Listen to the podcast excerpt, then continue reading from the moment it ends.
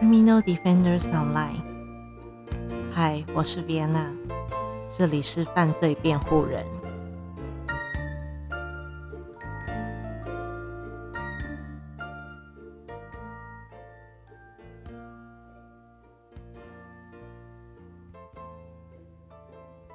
大家今天过得好吗？我决定还是就是早上录好了。我觉得早上录的声音啊，然后整个录音的就是感受会比较好，所以就是早上其实我也觉得，如果早上早一点起床的话，能做的事情比较多，像是你可以好好的用一个早午餐，做点家事，劳动一下筋骨这样子。但是，其实话说回来，因为我现在目前是在家里工作，那又是所谓学校暑假期间，所以当然时间上会比就是一般人充裕很多。那就是像有点在炫耀的感觉，是不是？对，可是就是每一个人的生活形态不一样啦。对，那我可能拥有了时间，但是我可能要付出其他需要，就是拥有这个时间需要付出的一些，无论是东西啊，对，那昨天其实发生了一个小小的困难，就是我的音效卡中就是坏掉了，所以变成就是引爆我觉得很阿杂的一天的压死骆驼的最后一根稻草这样子。对，因为其实昨天的天哪，喉咙还是没有好。那昨天其实心情就一直没有很好了，无论是因为身体生理的影响，或者是心理的影响，因为上一周其实有点打乱我的就是生理时间，因为我变得睡很晚，我2点到4点才睡，然后很晚起床，所以整个要办事情的那个时间就其实被拖很，就是会被拖到。我不太喜欢，如果是自己做事的话，会拖到一些时间，但不代表我不会拖，对，我还是会拖，只是另外一个我觉得不喜欢我这样，就是把时间都浪费在睡觉上。所以其实心情就不是很好，就一个自我审查的状态啦，自我批评的状态。那所以其实就很阿杂，一直到我的音效卡发生就出现问题，整个就是超怒，非常的怒。对，那好家在今天早上的我呢，记得昨天的怒气，所以我其实一早就起床了。对，就是回复到我之前想跟大家说的，我还是希望以就是上班族的时间去进行我的工作，即使我是在家里工作。对，那我听很多无论是 YouTube 啊，或者是 Podcaster， 他们其实都有说，如果你是在家里这样工作的话，其实你更需要的是自律，所以时间上安排虽然蛮有弹性的，但是你必须要很自律的例如按表操课啊，或是你固定需要做什么样的工作内容。但是我必须说，真的唯一的好处就是弹性啊，弹性比人大部分人多很多，所以 by the way， 就是即使很阿杂，就是至少还可以有调整的空间，这样子。嗯，可能有人会觉得说，哦，我们这样已经很好了，但是，我们的确有需要一个比较，没有稳定收入的，我觉得在家里工作的一个点就是，你没有稳定的，就是每个月的月薪，你没有一个稳定的收入，除非你做到非常大，那你也有可能一夕之间什么都没有，对。所以都有利弊啦，就是看你的个性适合怎么样的一个工作形态。OK， 那昨天我们讲到了第一章的如何判定犯罪者的性格。那今天呢，我们要讲到心理层面。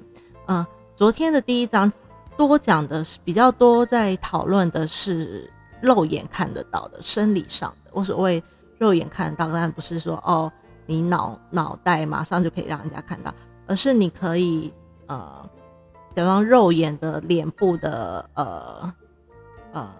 形态啊，或者是体格，或者是所谓即使是脑，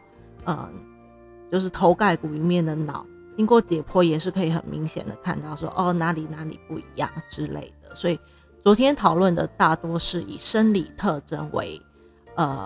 主题。那今天呢，我们要讨论是以心理学的部分。去做一些案件的印证。那今天会跟大家讨论的是几位，就是在犯罪学里面，我想他们不止，他们几乎就是在心理学界就是非常的，就是大家一定都知道，即使不是心理学系的，应该也知道。那还有另外几位是在犯罪心理学里面比较有知名度的一些心理学家，心理学者嘛，心理学家。OK， 好，那其实呢，我昨天应该就要纠错了啦，就是我之前有说梦的解析，我说成是荣格，那并不是荣格，梦的解析是弗洛伊德的作品，对，那只是他们都是在他们的共通点，其实都是在讲解梦这个东西，就是梦中的一些警示啊，或者是潜意识之类的，所以一时口误说错了。那这边跟大家纠错一下，就是梦的解析是弗洛伊德的著作，那只有红书，是红书吗？还是牛书啊？红书是荣格的，对，是荣格的著作。OK， 那在我们进入第二章心理，就是心理学理论的这个范围前呢，我要先跟大家分享的是所谓的犯罪学。什么是犯罪学？那犯罪学其实有分了几个派别，依照不同的地区或者是不同的时代，科技的演进或者是时代的社会的改变，都有不同的学派。那稍等一下也都会跟大家做介绍。那先跟大家介绍所谓的犯罪学。犯罪学呢，其实它算是一门社会科学。那主要呢是在寻找犯罪行为的现象还有规律，那也寻找犯罪发生的原因，其实就是那个动机，那借此寻找方法以减轻犯罪者对社会的影响。那除了针对犯罪者啦，然后犯罪学研究也有也会调查社会与政府对犯罪的认定标准和反应。那也研究如何改善被害人的处境。那我甚至觉得他如何改善被害人的处境，甚至是被害人周围的无论是亲属或者是朋友的处境，应该也是是不是也有融入在我们的犯罪学的这个范畴里面呢？那其实在犯罪学的研究方法上呢，其实是特别注重所谓的应用社会学、心理学和经济学的理论，然后来观察跟了解所谓的犯罪的现象跟成因。那此外呢，随着大脑神经科学和基因的研究开始盛行，这两种领域的观点也越来越受犯罪学的欢迎。那其实犯罪学这一个词呢，是在什么时候出现的呢？其实在18世纪的中叶，犯罪学就随着法学家和社会学家对犯罪还有法律的概念的兴趣而兴起。那其实有非常多的学派也渐渐的出现。那在1885年呢，意大利的法学家拉斐尔伽罗法这个法学家，我们稍等一下也会介绍，创造了犯罪学这个专有名词。那其实在大约同一个时间，法国人的人类学保罗呢，也在法国文献中首次使用了这个犯罪学这一词，所以这个犯罪学这个词差不多就是它在18世纪中叶到18世纪尾端这样开始出现。那刚刚有说了，其实犯罪学分了很多学派，那其实这些学派呢，基本上是以时代的演进而有所分别。那时代中我们当然知道是对知识的越来越深究，或者是科技技术越来越发达，所以当然会有不一样的理论出现。那像我们刚刚说的18世纪中叶的古典学派，跟19世纪的实证主义学派，跟20世纪的新古典学派。那新古典学派是承袭了古典学派的一些概念。 OK， 那记得我们昨天有跟大家稍微提到，像我们从17世纪的启蒙时代有开始注重心理学这个部分，但是外在的生理特征的判断还是为主流。那从17世纪18世纪的颅相学跟一些就是外观上的判定，其实也造就了18世纪中叶19世纪，尤其是19世纪的实证主义学派。那稍等一下也会跟大家分享一下这三个主要在每一个世纪的主要三大学派。 OK， 那第一个呢，我们先跟大家讨论的是18世纪中叶开始发展的古典学派。那犯罪学里面的这个古典学派呢，出现在18世纪中后叶，那欧洲各国刑事改革的浪潮中，当时呢，其实监狱被设计出来为代替中世纪各种酷刑的惩罚的方法。那其实一般诸般人权呼声与刑法执行上的变革也都相继出现哦。所以其实在古典学派的这个部分，它的重点其实是放在犯罪者的人权上。那例如是猎巫啊，然后刑求逼供啊、纠问诉讼等等等的制度都相继被废除。那这样大幅度的发展呢，其实是来自于法国大革命后所提出的人权宣言，跟美国制宪会议所提出的宪法权利清单等等。所以古典学派注重的是当时人权的一个发展。那其实呢，它其实这个古典学派是建立在功利主义的这个哲学上，那认为呢，认为人应该拥有决定自己行动的自由意志，那人应该是快乐主义者，寻求着自己定义的快乐的最大化，避免痛苦，也是一种所谓的理性盘算，会在行动前计算所付出的和从中得到的是不是得到的更多，然后才会决定行动与否。那这种观点其实就是来自于我们所谓的功利主义的这个哲学，那但是它同时也忽略了行为的非理性跟无意识的这个因素，所以他的意思是说，人类就是人民众选择要做这件事情，其实是他自己愿意想做的，但是其实像我们之前说的，如果他所谓的无意识是喝醉酒断片那一种，不是断片，就是喝醉酒然后会忘记自己在做什么，或者是他那个时候想要精神病发作，他没有办法控制自己的那个观点，他同时是被忽略的。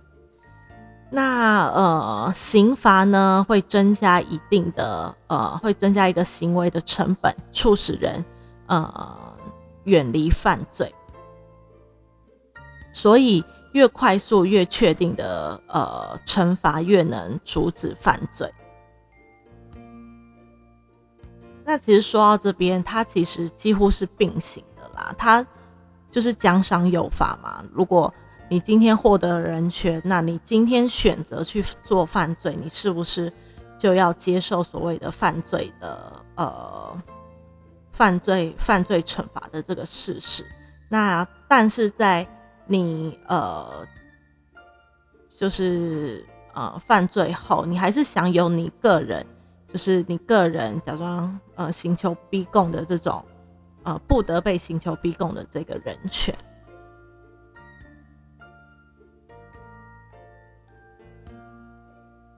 那再来呢是19世纪的实证主义学派，那实证主义学派其实就有反映到我们昨天说的像体格上的所谓的生理特征的统计啊等等，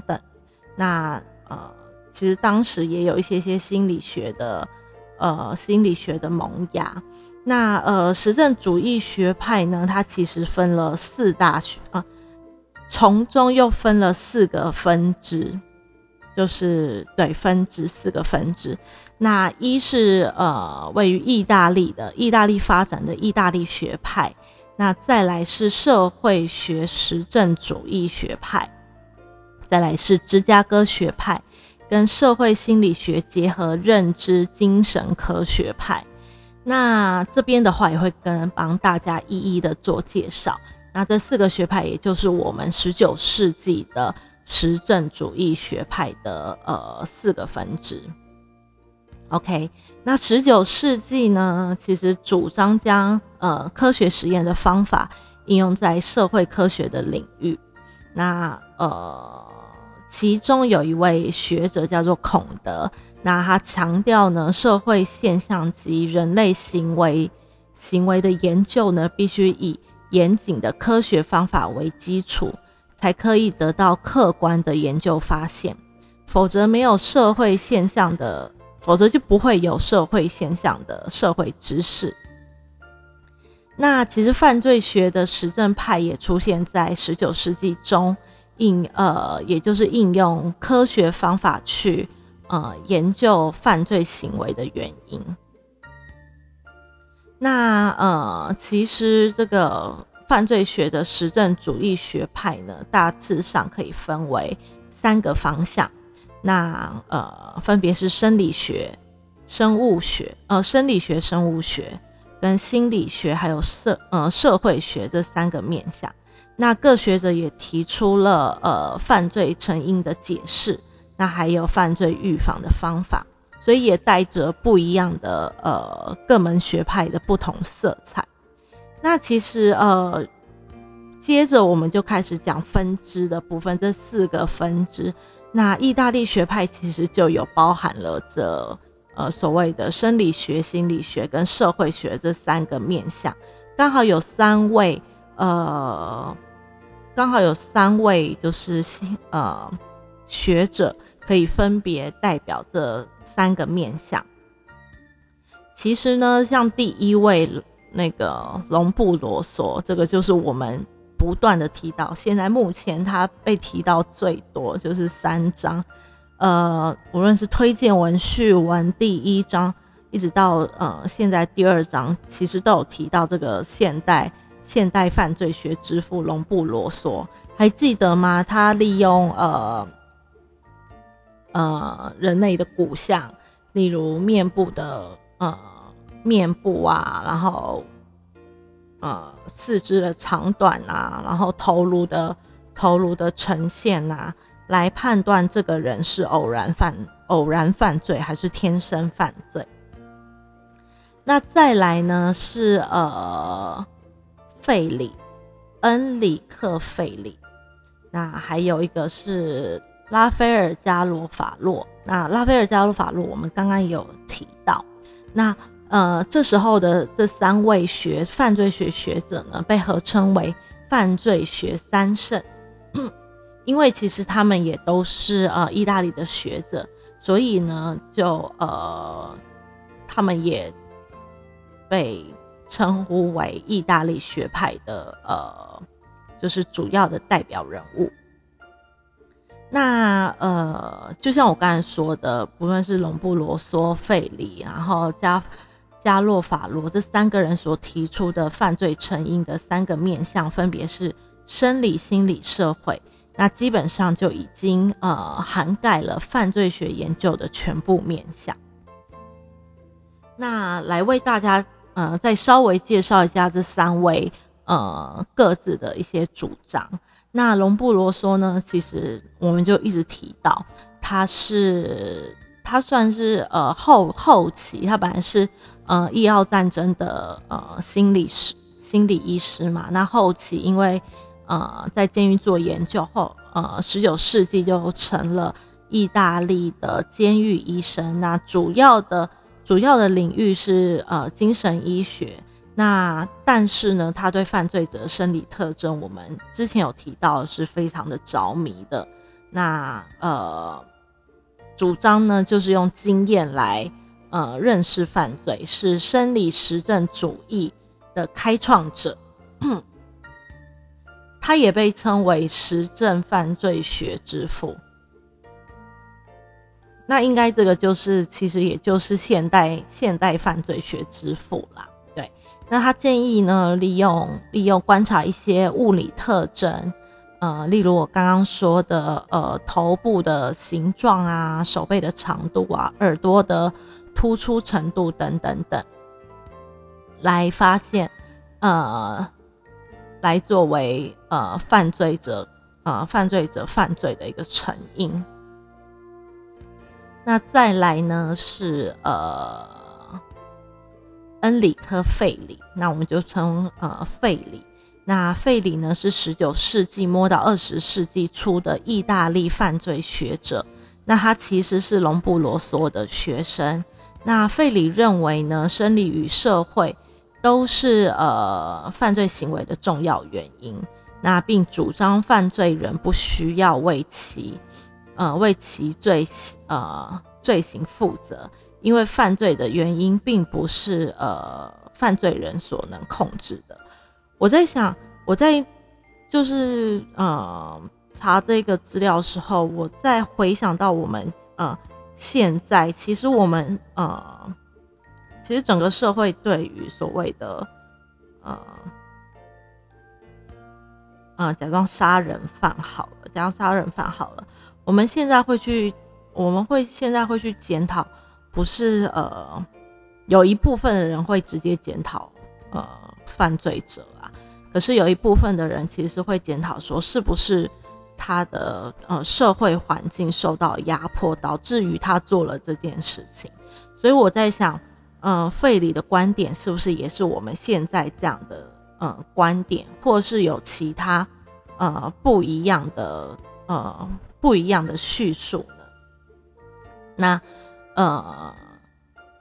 by the way， 他认为生理跟社会都是犯罪行为的重要原因。那生理可能是他犯罪者没有办法自己控制的嘛。如果他以龙布罗梭的那个理论来说的话，因为你没有办法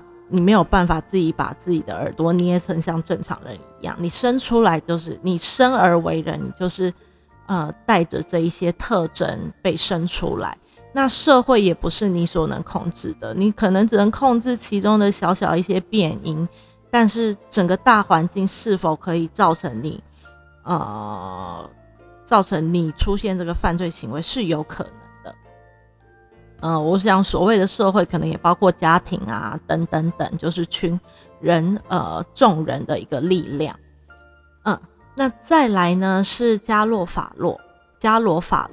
那一样也是19世纪末20世纪初的意大利犯罪学者，那也是一位法学家。那他其实也有提出了一些理论，那像其实是受到达尔文的进化论的影响，那主张犯罪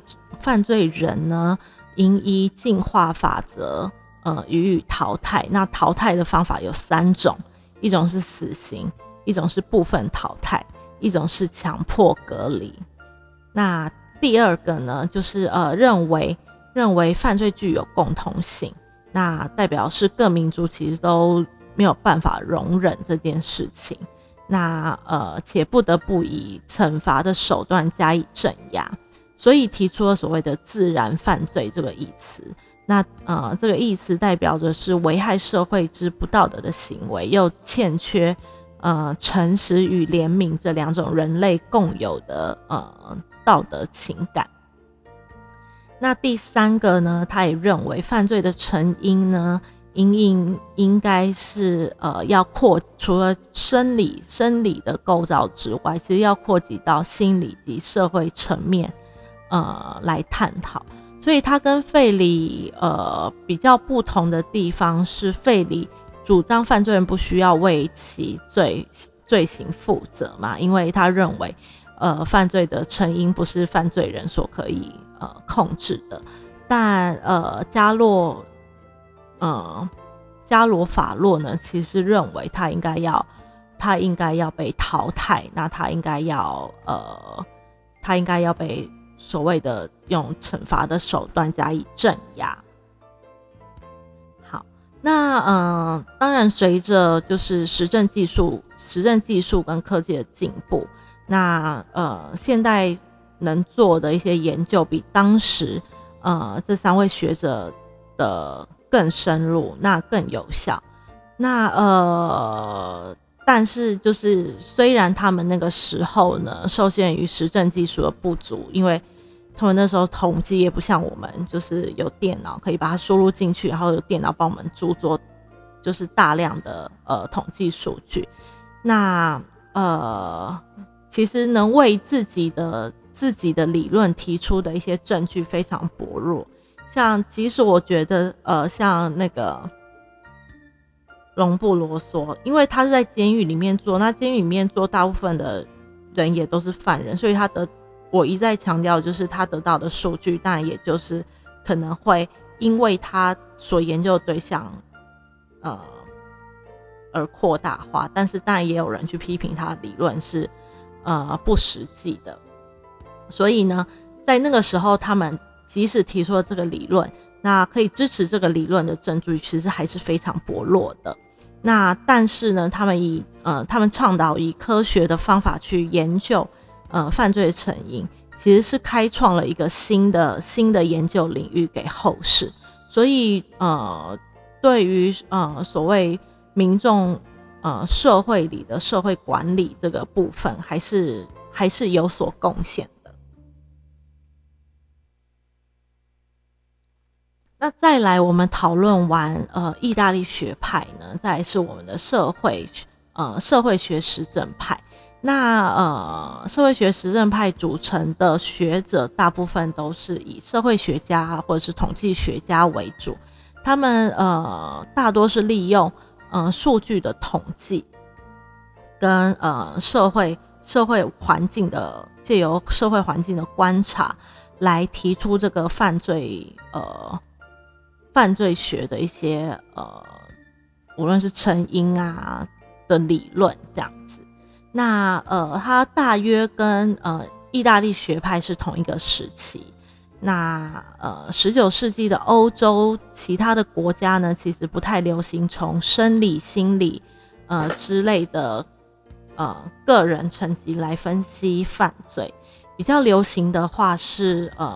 社会学的实证主义，从社会结构与社会阶级切入，那认为例如贫穷啊、次文化以及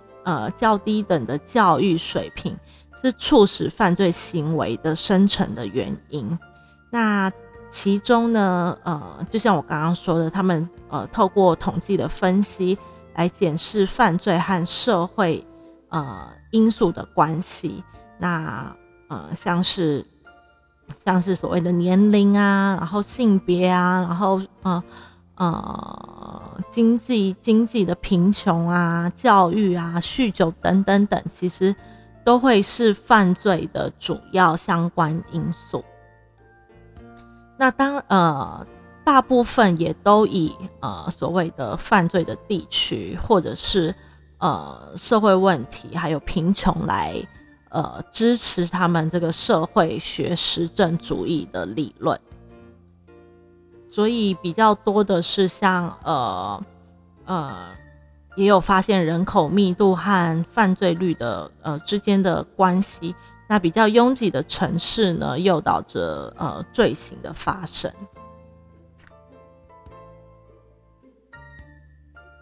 那再来是位于美国芝加哥大学所发展出来的芝加哥学派。那其实芝加哥学派是在20世纪初兴起的，那主要由美国芝加哥大学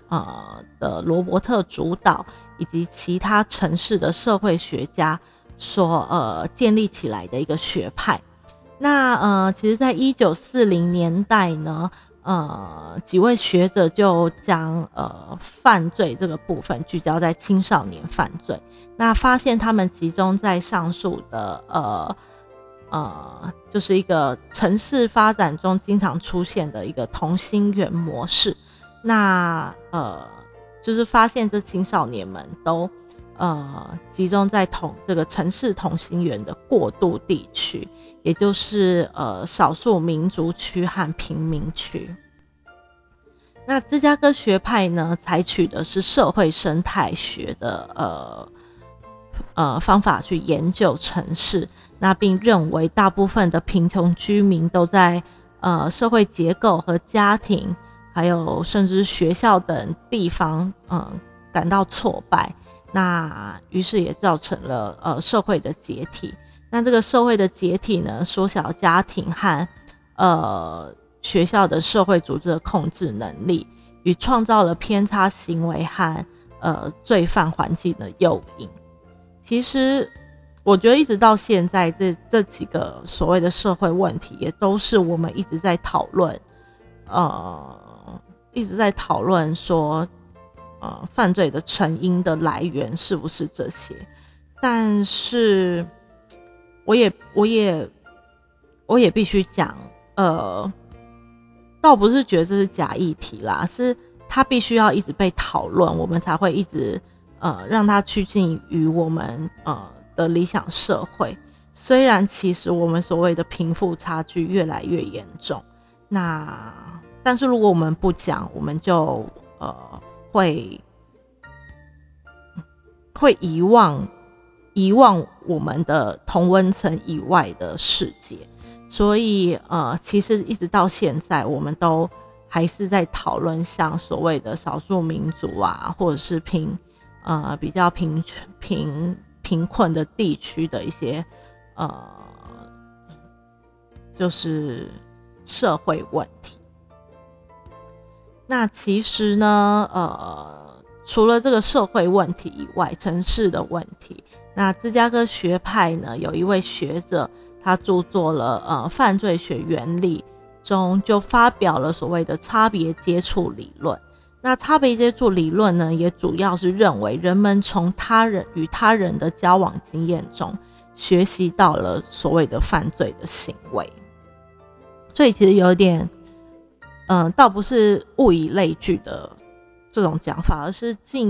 有点近朱者赤，近墨者黑啦。就是你接触到怎么样的一个环境，那你学习到的就会是某些程度的一些，无论是实际的方法或思想之类的。 OK， 那介绍完了三个呢，我们接下来进入到第四个，是我们的社会心理学结合认知神经科学。那这个部分就是生理和心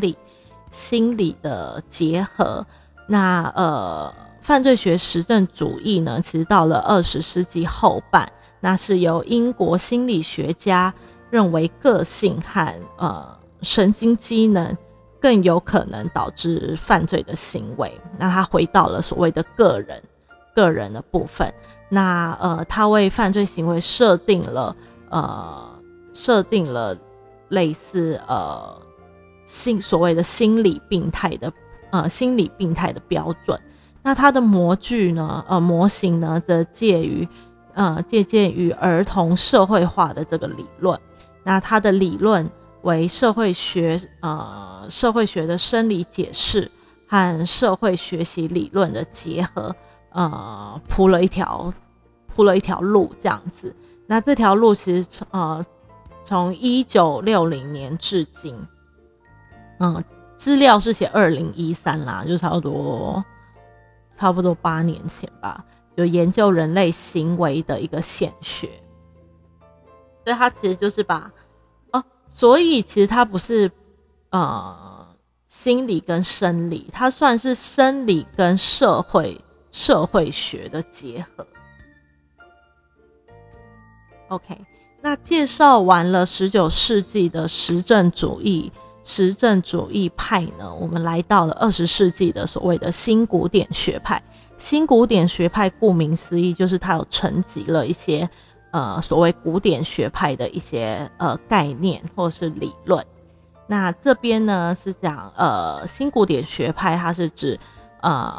在1970年起于美国、加拿大的一个复古思潮。那起因是对于矫正理想的破灭的失望。我说矫正理想的意思应该就是我们回顾19世纪好了，19世纪一直不断强调犯罪者的犯罪成因并非他个人的选择，而是可能是因为社会啊，因为心理或者是因为生理而不得不去做那样的事情。那但是呢，经过了所谓的矫正，或者是经过所谓的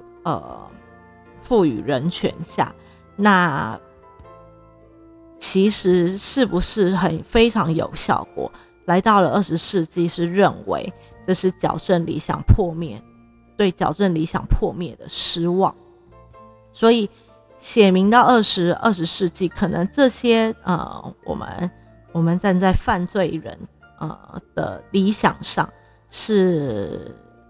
慢慢一直被削弱的。那20世纪上半呢，北美的社会政府社会投注了非常大笔的资源在犯人矫治上，但犯罪率和再犯率并没有下降。那其中一个重要的里程碑呢，是1974年由Robert 发表的《什么有用？监狱改革的问题和答案》一文中，他的结论其实标题是写的 Does Nothing Work？ 那 Nothing Work 就是非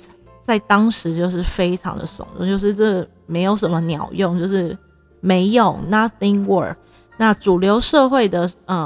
对主流社会的失望，转而不再支持所谓的矫正理想，而是转为谴责犯罪人哦。OK， 那其实为什么会说是古典学派？因为古典学派其实也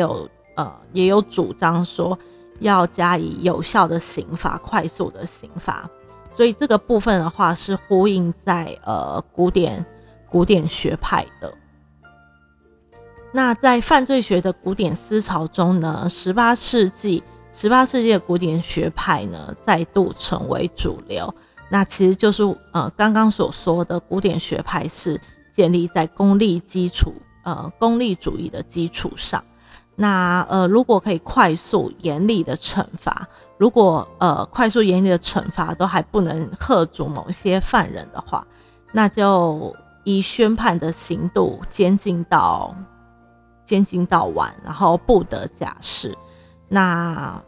认为这个是他们犯了这个罪而应该受到的惩罚。那其实古典学派这样的一个概念呢，就是被称为叫做证据掩盲。那因为我们刚刚有提到那个 Robert 嘛，就是 Does Nothing Work 的那个作者，他其实呢到后期是承认自己当初的结论是错误的，而且他为了他的这个错误而自杀了。但是不管是当时的犯罪学主流的社会学派，或者是政界民众，其实很少人会认为这件事情是错误的啦。其实还是继续支持的 nothing work 这个理论，然后去贬低、去否定矫治的功效。那也希望借由不断提高的严刑峻法，就是直接的吓阻所谓的犯罪行为，让这个犯罪行为的犯罪率下降。那其实有几个比较知名的法案，著名的法案，也是因为因应着这个主义而生的，像三证出局法案、杰西卡法案，跟终身监禁不得假释，跟假借治疗之名行无期徒刑之实等等。那一直到其实到21世纪才开始慢慢有所转变。我倒觉得转变是像我们例如现在我们讨论的死刑废死的部分，或者是我觉得都有值得讨论空间啦，因为但是就是要讨论。我觉得不讨论可能就会变成一种专制，讨论的话会就是各界不同的声音会被发出来，会被听到，所以讨论都是好的。那至于理论的对与错，就是大家支持的哪一个方面对与错，我觉得都来自于所谓的个人经验。所谓个人经验，有时候也是我们看其他人的经验，这个人经验跟看事情的角度不同，跟他们所追求的社会理想不同，而众人间都会有所不同。所以这个部分对与错我们就不讨论，那我们讨论的是每一个声音有没有让它被发出来，然后有没有被听见。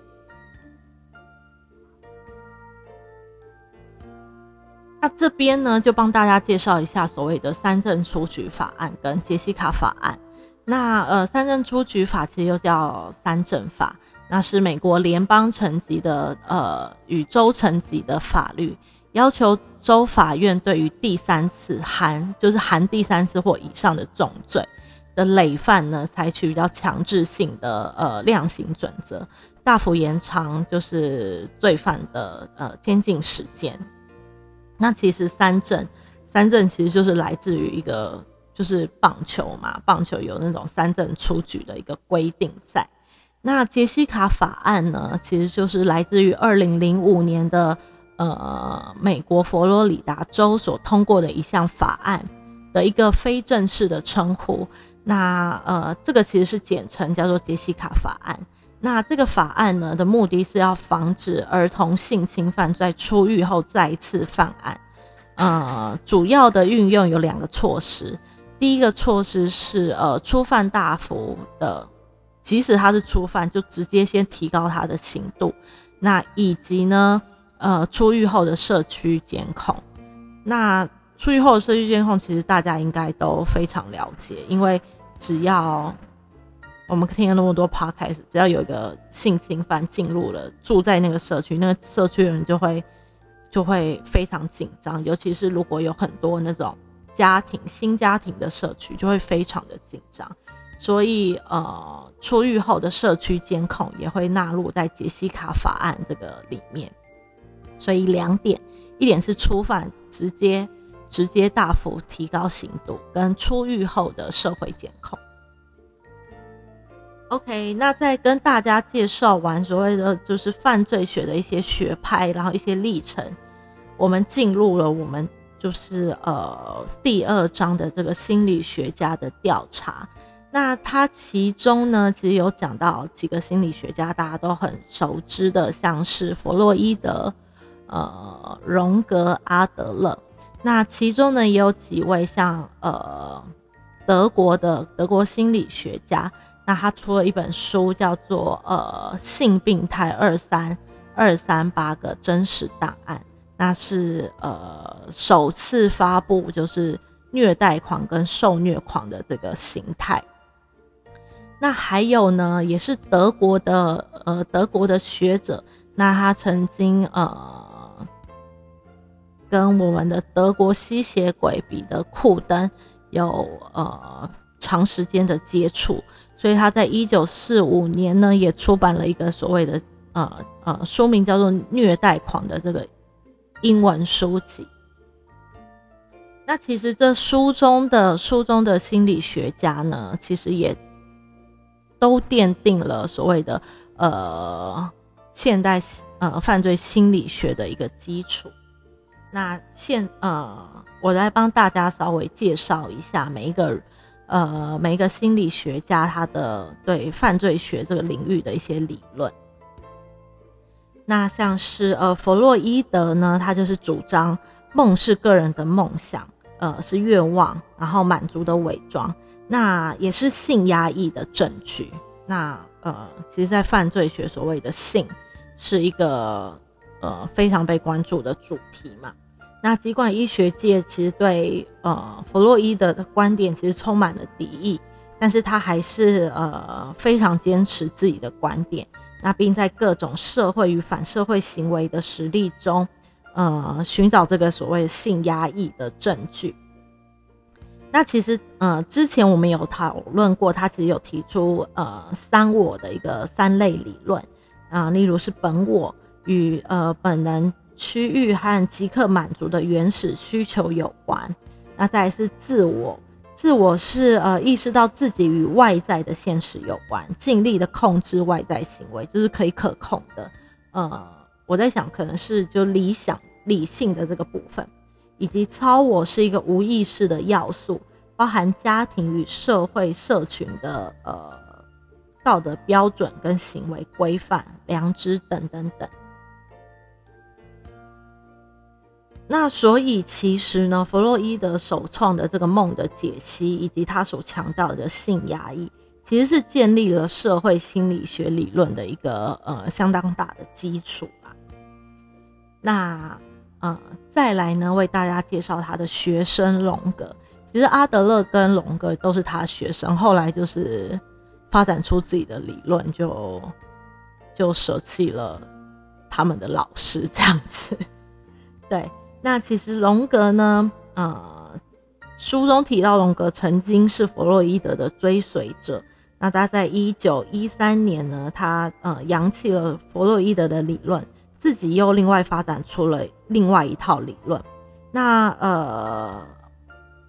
讽刺的是呢，反映了旧时代隆布罗索等人质疑的人体测量学，还记得吗？人体测量学其实在隆布罗梭之后被发明出来了。那荣格分析了自己的梦，并得到了这样的理论：集体的无意识反映了原始人类的所谓的隔代遗传的天性。那他将个性分为几种原型，那他荣格认为任何人都属于在这些类型之中。那也区分了所谓的外向型跟内向型。那前者呢，有处理外在世界、人群，就是出于所谓的人际关系的倾向。那后者呢，就会比较集中在他们的感觉是集中在内在的。那再来呢，是他的弗洛伊德的另外一个学生阿德勒。那阿德勒其实也一样，刚开始其实是弗洛伊德的分析员。那在1911年他也是扬弃了弗洛伊德的理论，建立了自己的研究小组。那他发展出的理论呢，其实是叫做自卑情结的这个概念。那内容是人类补偿自身身体的缺陷的欲望。那他可能呢，这可能源自于任何身体上的缺陷。那他相信所有的小孩，甚至在温暖家庭中长大的小孩，都可能会因为这种感觉而受苦。那他也主张呢，权力欲是正常的。那他在决定行为上比原始性冲动来的重要。那他基本上呢，阿德勒对于犯罪这个部分呢，他就写到几个他就谈到几个重点。他认为呢，犯罪者对其他人是没有兴趣的。那所有的犯罪呢，也都是懦夫。那来自于所谓的自卑理论，他所提倡自卑理论跟权力欲望。好，那再来我们刚刚有提到的是一位德国的理查，那他就是广泛的研究性的行为，所以在1886年出版了性病态238个真实档案这本书。那他发现呢，人类透过身体受到的痛苦跟羞辱而得到了性快感，或者反过来透过其他人的痛苦而得到性快感。所以这分别被他称为所谓的，就是我们所谓的 SM， 就是S 代表是虐待狂， M 代表是就是都 M 代表是受虐狂。那所以呢，即使他在精神病学有相关的研究比弗洛伊德早了10年，那这个所谓的受虐狂跟虐待狂，也就是这一位德国的查理克拉克夫艾宾在精神病学上的一个概念的定义。那所以呢，像目前那这本书除了在讲一些就是心理学家对于所谓的犯罪学，我甚至觉得是一个性一个欲望的讨论，来奠定了所谓之后的现代犯罪学的现代犯罪心理学的基础。那其实他们在性这个部分非常的关注。那今天的第2章，明天呢就会有提出一些案例来跟大家分享一下，就是利用心理学去突破的一些犯罪的案件。OK， 那就这样咯，拜拜。